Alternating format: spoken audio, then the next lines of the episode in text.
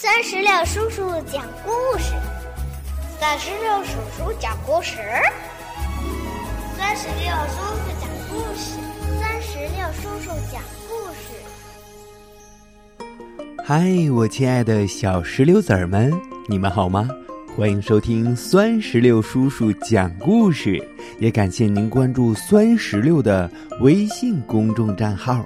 今天呀，酸石榴叔叔将继续给宝贝们带来超级飞侠系列故事之德国的消防员叔叔。接下来我们一起收听吧。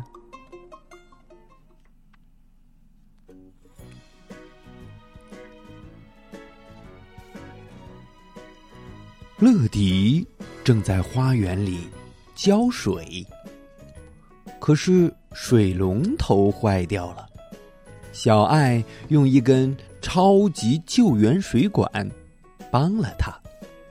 乐迪忍不住也想试一试这个神奇的水管，可是却被水柱给冲了个跟头。这时啊，远处传来了控制室召唤乐迪的声音。原来德国的斯蒂芬订了一个包裹。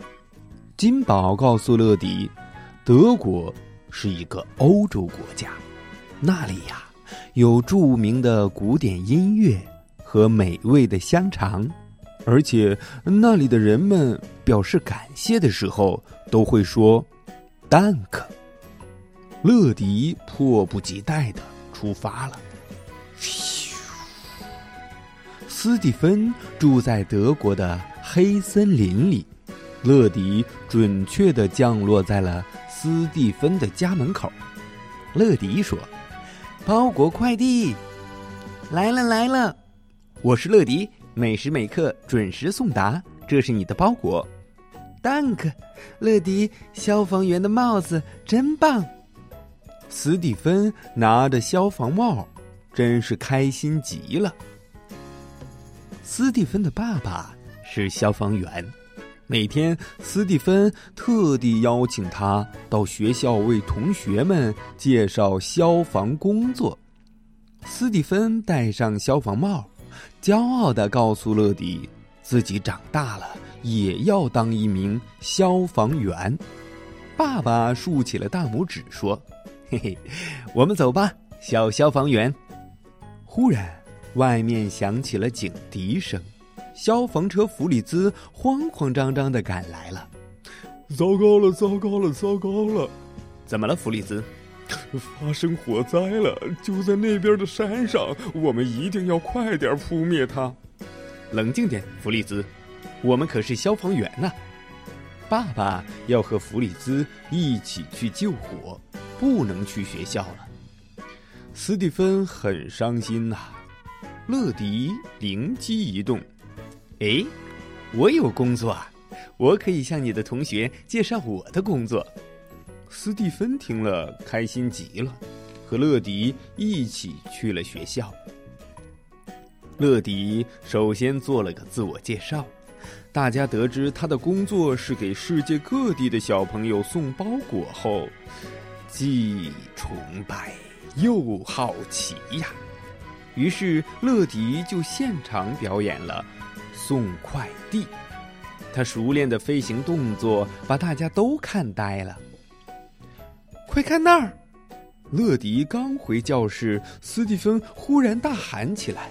大家从窗户往外看去，只见远处的森林里烧起了熊熊大火。不过老师镇定地告诉大家，消防员一定能够扑灭大火。果然，消防车很快就载着勇敢的消防员们赶到了火灾现场。斯蒂芬的爸爸第一个跳下车，他和同伴们拿着消防水喉做好准备。弗里斯，准备了，全力发射！他一声令下，大家齐心协力，一起向大火射出又粗又急的水柱。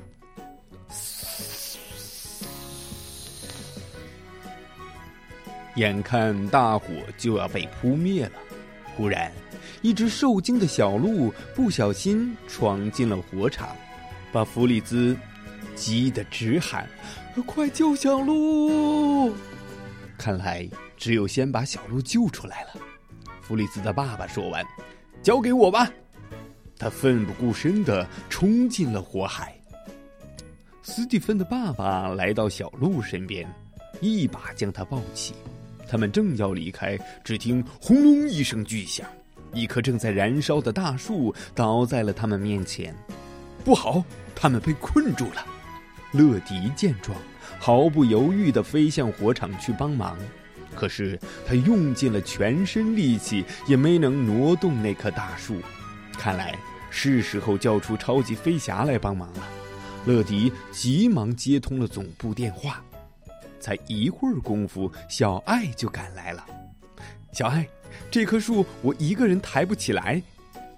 弗里斯的爸爸说，现在有2个超级飞侠，你可以和小爱合力，一起把拦住我们的那棵树抬走。小爱说，不用那么麻烦，我有更好的办法。小爱腾空而起，甩出2只吸盘，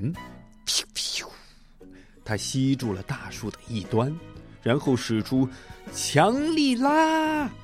乐迪抱住大树的另一头，使出乐迪加速。他们尽全力地向上飞。嘿呦嘿呦，大树终于移开了，大家得救了。大火也被消防员叔叔们给扑灭了。斯蒂芬说，太棒了，爸爸！你们扑灭了火灾，还救出了小鹿宝宝。爸爸说：“这全靠有超级飞侠他们的帮忙啊。”嗯，是的 ，Danke， 超级飞侠，多亏有你们，大家终于看到我爸爸的工作有多棒了。不用客气，不用客气。